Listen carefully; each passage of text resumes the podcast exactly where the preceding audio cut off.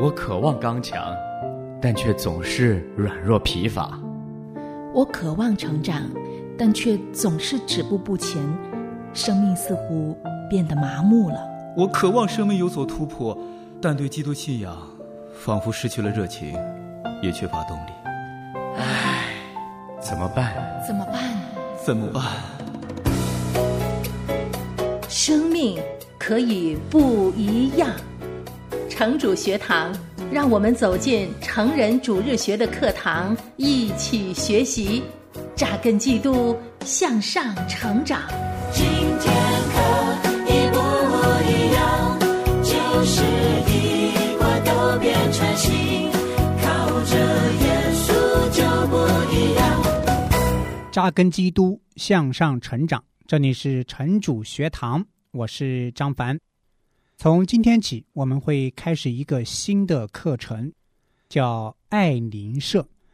这个课程很短，但却很实用，尤其是对于我们基督徒来说，有很多是可以来操练的。爱灵社意思已经非常清晰了，对吧？那为什么还要专门开一门课来讲呢？我们还不如用这个时间去清扫街道。探访教会当中不能出席的弟兄姐妹，或者参加孩子所在学校的家长委员会等等。在讲这些实际的应用之前呢，我们首先需要理解这个命令。我们先来看看耶稣讲的好撒玛利亚人的比喻，在路加福音的十章二十五节当中，一位律法师起来试探耶稣。他说：“夫子，我该做什么才可以承受永生？”耶稣问：“摩西律法中写着什么呢？”也许这位律法师曾经听过耶稣的讲道，于是他用耶稣的话总结说：“爱神，爱邻舍。”耶稣说：“你这样行，就必得永生。”接下来是一个长长的。关于邻舍的比喻，在路加福音的十章二十九到三十七节，那人要显明自己有你，就对耶稣说：“谁是我的邻舍呢？”耶稣回答说：“有一个人从耶路撒冷下到耶利哥去，落在强盗手中，他们剥去他的衣裳，把他打个半死，就丢下他走了。”偶然有一个祭司从这条路下来，看见他，就从那边过去了。又有一个逆位人来到这地方，看见他，也照样从那边过去了。唯有一个撒玛利亚人行路来到那里，看见他，就动了慈心，上前用油和酒倒在他的伤处，包裹好了。扶他骑上自己的牲口，带到店里去照应他。第二天，拿出二钱银子来，交给店主说：“你且照应他，此外所费用的，我回来必还你。”你想，这三个人哪一个是落在强盗手中的邻舍呢？他说：“是怜悯他的。”耶稣说：“你去照样行吧。”这里耶稣要讲的重点是，爱邻舍意味着，甚至要去爱你的敌人，爱人如己，并不只是新约圣经的教导。在这里，耶稣和律法师都追溯到旧约立位记十九章十八节，在那里神说：“不可报仇，也不可埋怨你本国的子民，却要。”爱人如己，我是耶和华。在旧约这段经文的上下文当中，邻舍指的是神的子民。当然，当耶稣描述被人恨恶的撒玛利亚人的爱时，他消除了这个命令的一切限制。爱邻舍意味着爱所有人，包括我们不想见到的人，我们鄙视的人。以及我们觉得可疑的人，我们的责任不是要去判断谁值得爱，而是要成为满足他人需要的好邻舍。那么，亲爱的朋友，你对耶稣的这个比喻作何感想呢？你会不会说：“哇，太棒了，让我们也照样去爱人吧？”如果你这样想的话，就说明你没有理解这个比喻的真正含义。这也是我们一开始就要讲这个故事的原因。这个律法师是否能完全遵守爱邻舍的命令，或者他是否按照他所理解的立位记十九章的要求去爱犹太人呢？我们不敢确定。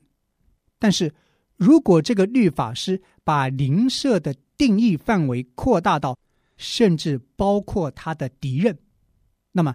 他显然无法遵守这个命令，这正是耶稣要讲的重点。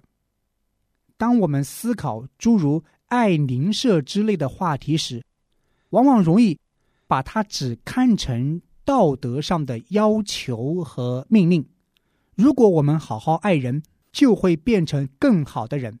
这种心态把这个比喻当成了道德指南。然而，我们首先应该把它看成人类道德的有限和可怜之处，因为我们无法照着去行，所以我们其实不能承受永生。然而，只有一个人已经完美的遵守了这个诫命，他就是耶稣。在我们做仇敌的时候，他就替我们死了。正如奥古斯丁在一千五百多年前所说的，律法的目的就是要我们努力遵守法律规定，而且深切体会到自己在律法面前的软弱无力。之后，我们也许能学会恳求神恩典的帮助。我们称义不是因着遵守律法，而是因为耶稣基督。已经为我们守住了律法，尽管我们背逆，我们还是因着基督的死而罪得赦免。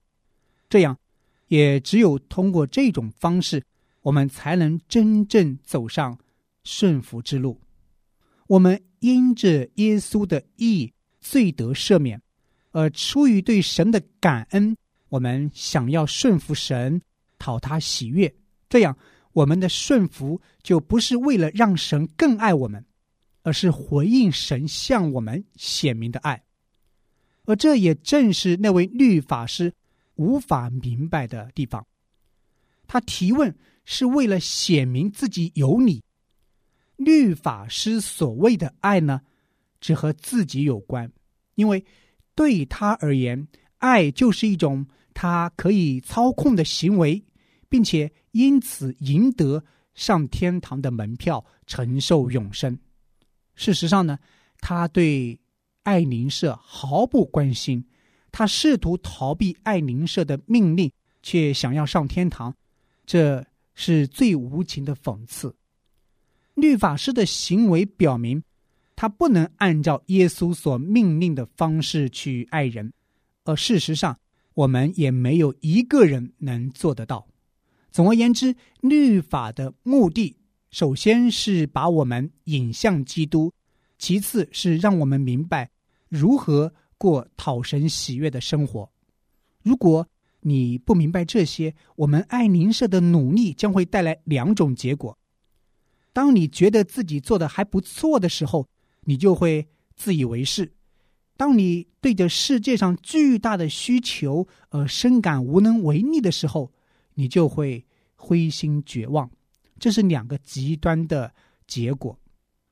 我们爱邻舍，就需要对爱邻舍的原因有正确的认识。爱邻舍不是为了在神面前证明我们的价值，而是对耶稣的回应。他成了我们在神面前的义。那么，我们应该怎样爱邻舍呢？爱邻舍最好的方式是什么？给他们传福音，对吗？在《使徒行传》当中，耶路撒冷教会的信徒分散在各处，他们对新邻居做了什么？在《使徒行传》八章四节当中说，那些分散的人往各处去传道。正如有人说的，遵循神的最大诫命，就是爱神爱人的最好方式，就是践行大使命，也就是向万国万民传福音，并教导他们跟随耶稣。然而，虽然传福音是爱邻舍的终极目标，但我们也不应该把爱邻舍简化为只有传福音。这也是这本课程的重点之一。很多基督徒似乎常常把事情只分成两类，要么重要，要么不重要。当我们思考爱邻舍的时候，似乎就变成两种方法。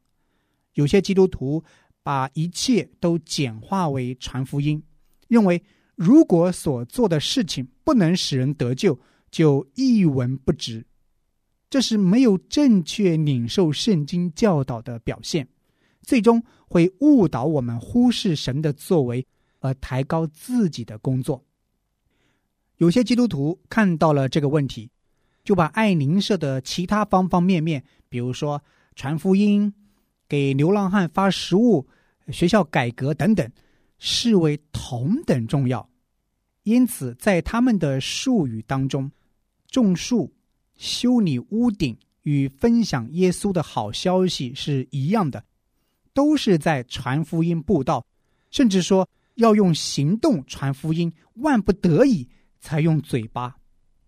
亲爱的朋友，当我们在思考什么是爱邻舍的时候，要避免陷入两个危险。首先，第一个危险是我们不向身边的人传福音。我们通常最难向家人和邻居传福音，因为他们属于。最长久的人际关系，你可以向司机去传福音，但却极少和你的家人谈到福音，因为他清楚你的底细、你的错误和缺点。邻居是我们认识的人，他们也许不知道我们的全部缺点，但因为常常见面，我们总觉得我要等到更好的时机才和他们分享福音。其次。第二个危险是，我们只从传福音的角度来看待邻居。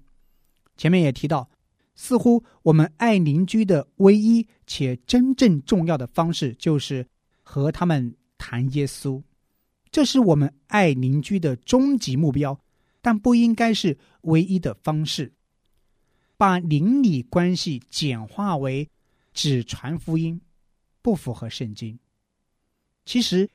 邻里的需要和身体的需要息息相关，这有点像我们对孩子的爱。在以弗所书六章四节，告诉父亲要按着主的教训和警戒养育儿女，这是我们的主要目标。但是，如果你从来不带孩子到公园玩耍，你的属灵教导怎么会有果效呢？为人父母是建立关系，而不仅仅是传福音。邻居之间的关系也是这样。换句话说，如果基督徒总是很忙，在路上遇见邻居的时候，连和他们说句话的时间都没有，也没有时间做社区志愿者，那么人们不想与他谈论福音，难道不是意料中的事吗？如果你爱邻居，就真心的爱他们，这种爱会创造谈论福音的最佳机会。因此，我希望通过这门课程，我们愿意向邻居传福音，但不要把爱邻居简化为只传福音。有时，我们甚至还通过爱社区来表达对邻居的爱。这也就是所谓的终极目标与隐藏动机。你爱邻居的动机是什么？把传福音成为你别有用心的隐藏动机，你真的会只是为了传福音给邻居，而接触他们？虽然你的动机很好，想看到人得救，的确是很美好的动机。但是时间长了，如果别人看出你不爱他们，而只把他们当成潜在的归信对象，你也许就难以和他们建立真正的友谊。另一方面，把传福音看成你的终极目标是件好事。你希望邻居最终能得到耶稣基督的救恩，同时你还有很多其他的方式来爱邻居。也许这些方式成就不了你的终极目标，却依然值得去做。尽管这些不是你爱邻居的终极方式，但你们的友谊是真诚的，爱也是真实的。为什么我说？把传福音作为终极目标，而不要把它当成隐藏的目的呢？首先，人们很聪明，他们可以感觉出你是真心的想和他们在一起，还是只把他们当做传福音的项目。把人当项目，通常不能打好传福音的基础。原因之一在于传福音的定义：传福音就是呼召人悔改归信。说到悔改，我们必须相信神的方式高于我们的办法，因为他爱我们。说到相信呢，我们不应该只相信事实，我们还必须相信神对我们的爱。当你在分享福音的时候，对听的人而言，你就是神的最佳代表。因此，在传福音当中，爱是至关重要的。其次。我们在传福音的时候是神的代表，神降雨给义人，也给不义的人。的确，他对自己的子民施予特殊的拯救之爱，但他对人类也有普遍之爱。神不只是以终极的方式爱人，我们也不应该如此。最后，虽然我们在今生为社区谋求更好的福利。不能存到永远，但也值得去做。那么，在邻居中，忠实的呈现福音是什么样的呢？就是爱你的邻居，向他们敞开你的生命去服侍人，以及接受别人的服侍，向他们传扬福音的好消息。有时候呢，还超越个人层面的爱，去投身社区的服务。我盼望。当我们的邻居提到基督徒的时候，他们会想起你们对他们和周围人的爱，还有你和他们分享的耶稣基督的好消息。亲爱的朋友，你明白吗？爱邻居，爱社区。那么，你了解你的邻居吗？他们的名字，他们的宗教倾向。你是否和他们谈论过福音，以及他们对你的看法是怎样的？他们觉得你是陌生人，还是认识的人？是敌人还是朋友？你的邻居认为目前社区面临的最大问题是什么？你可以拿这个问题去问他们，看看你对邻居所关心的事情是否了解。这也许会引发。你与你的邻居一次美好的谈话。如果你的性格外向，你的邻居可能会习惯和你说话，但他们是否觉得真正了解你呢？觉得你是否也真正了解他们呢？外向的人往往有很多朋友，但却难以深交。我希望。这个课程将挑战外向的人和别人建立更深入的关系，也许只是用你以前从未尝试过的方式去深入了解一两个邻居。如果你的性格内向，你的邻居也许不习惯和你说话，但是，一旦你决定敞开自己，他们会感到认识了真实的你。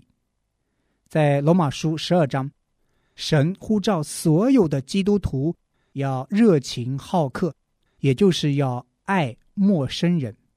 我盼望这个课程将挑战内向的人离开自己的舒适区去爱人，因为耶稣就是在我们还不认识他的时候，先爱了我们。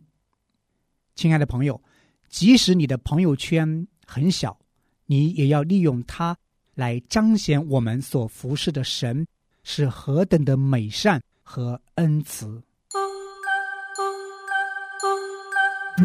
您正在收听的是由良友电台为您带来的成人主日学节目《成主学堂》，盼望透过信息分享和小组讨论，我们可以铁磨铁磨出刃来，一起操练生命的成长。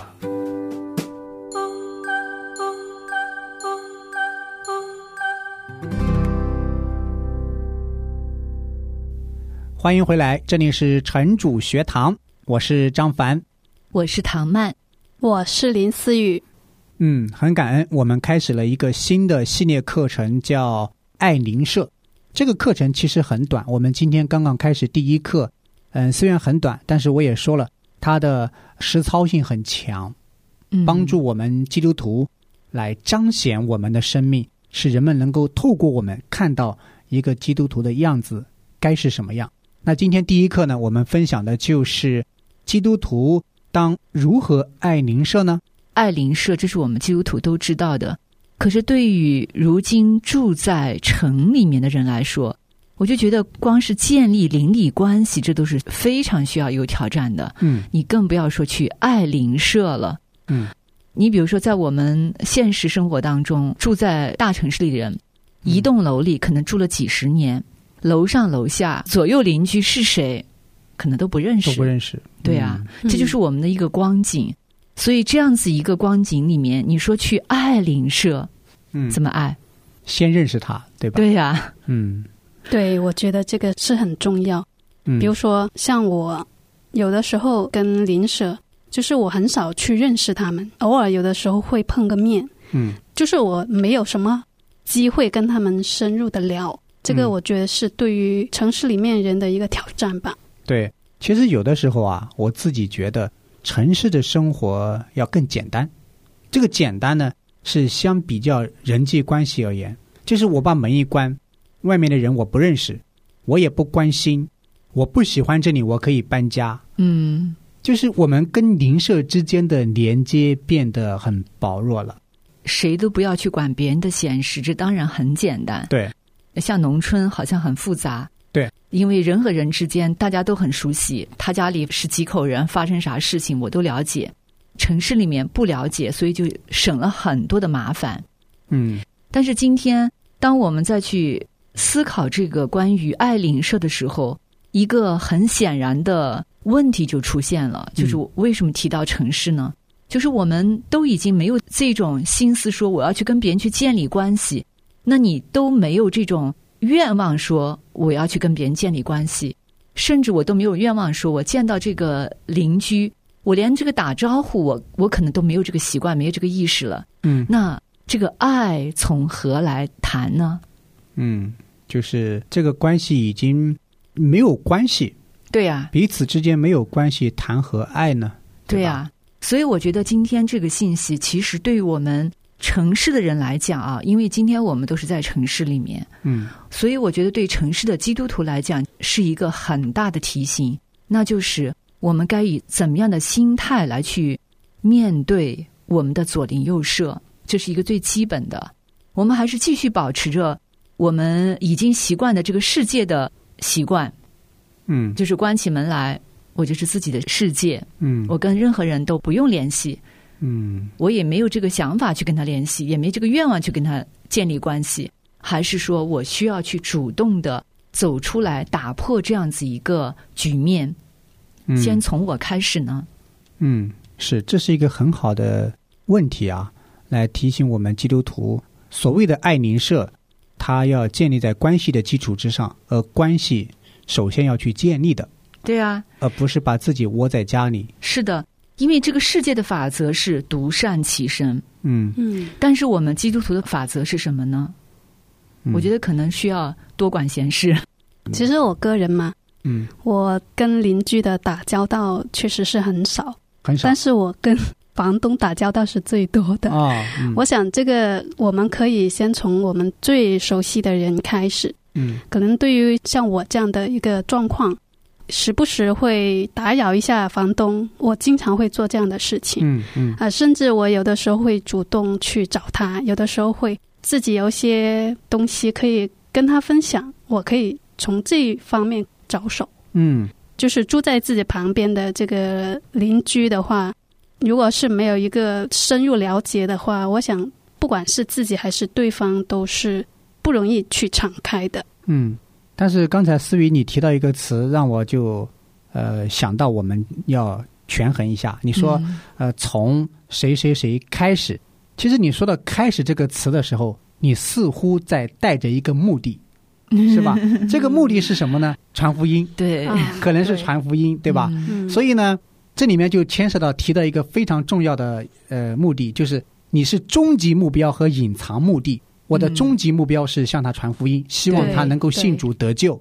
是但是我不是隐藏在这里面，把它当成一个项目一样去做。我跟他接近的目的就是去传，是为了爱他，终极目的是可以的。但如果我是说我向他传福音，一段时间之后，我发现他不可能接受福音，我就不再爱他了。嗯我我换一个目标了。嗯，对，这是看一个什么样的目的啊？对，可是我觉得今天这个信息，他提到的是爱邻舍嘛，基督徒对这个爱邻舍是不陌生的。嗯爱邻舍是目的是啥？就是爱呀、就是表达我们有了神的爱，我们就要把这个爱给出去嘛。嗯，对，既然是爱邻舍，那我们就真的要考虑要去跟别人去建立关系。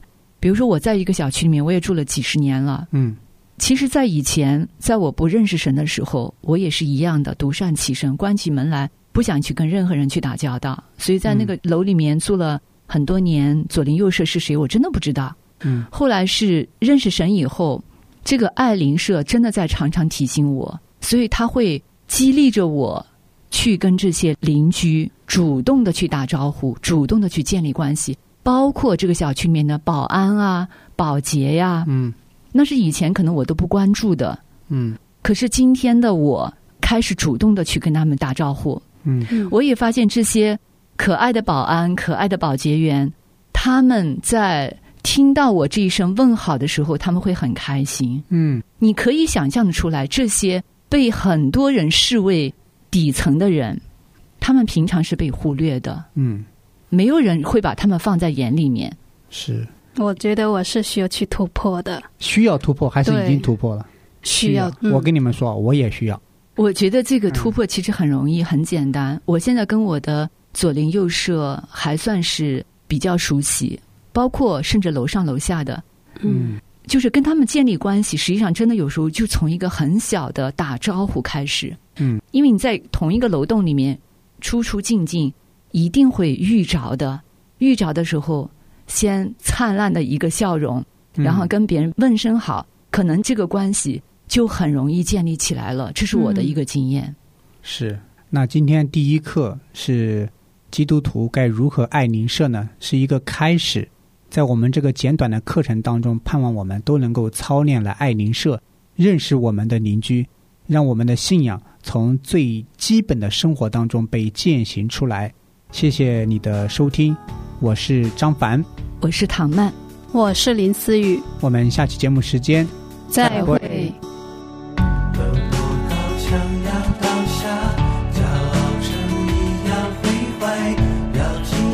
听一听你，你全心爱我一生，我的心在风。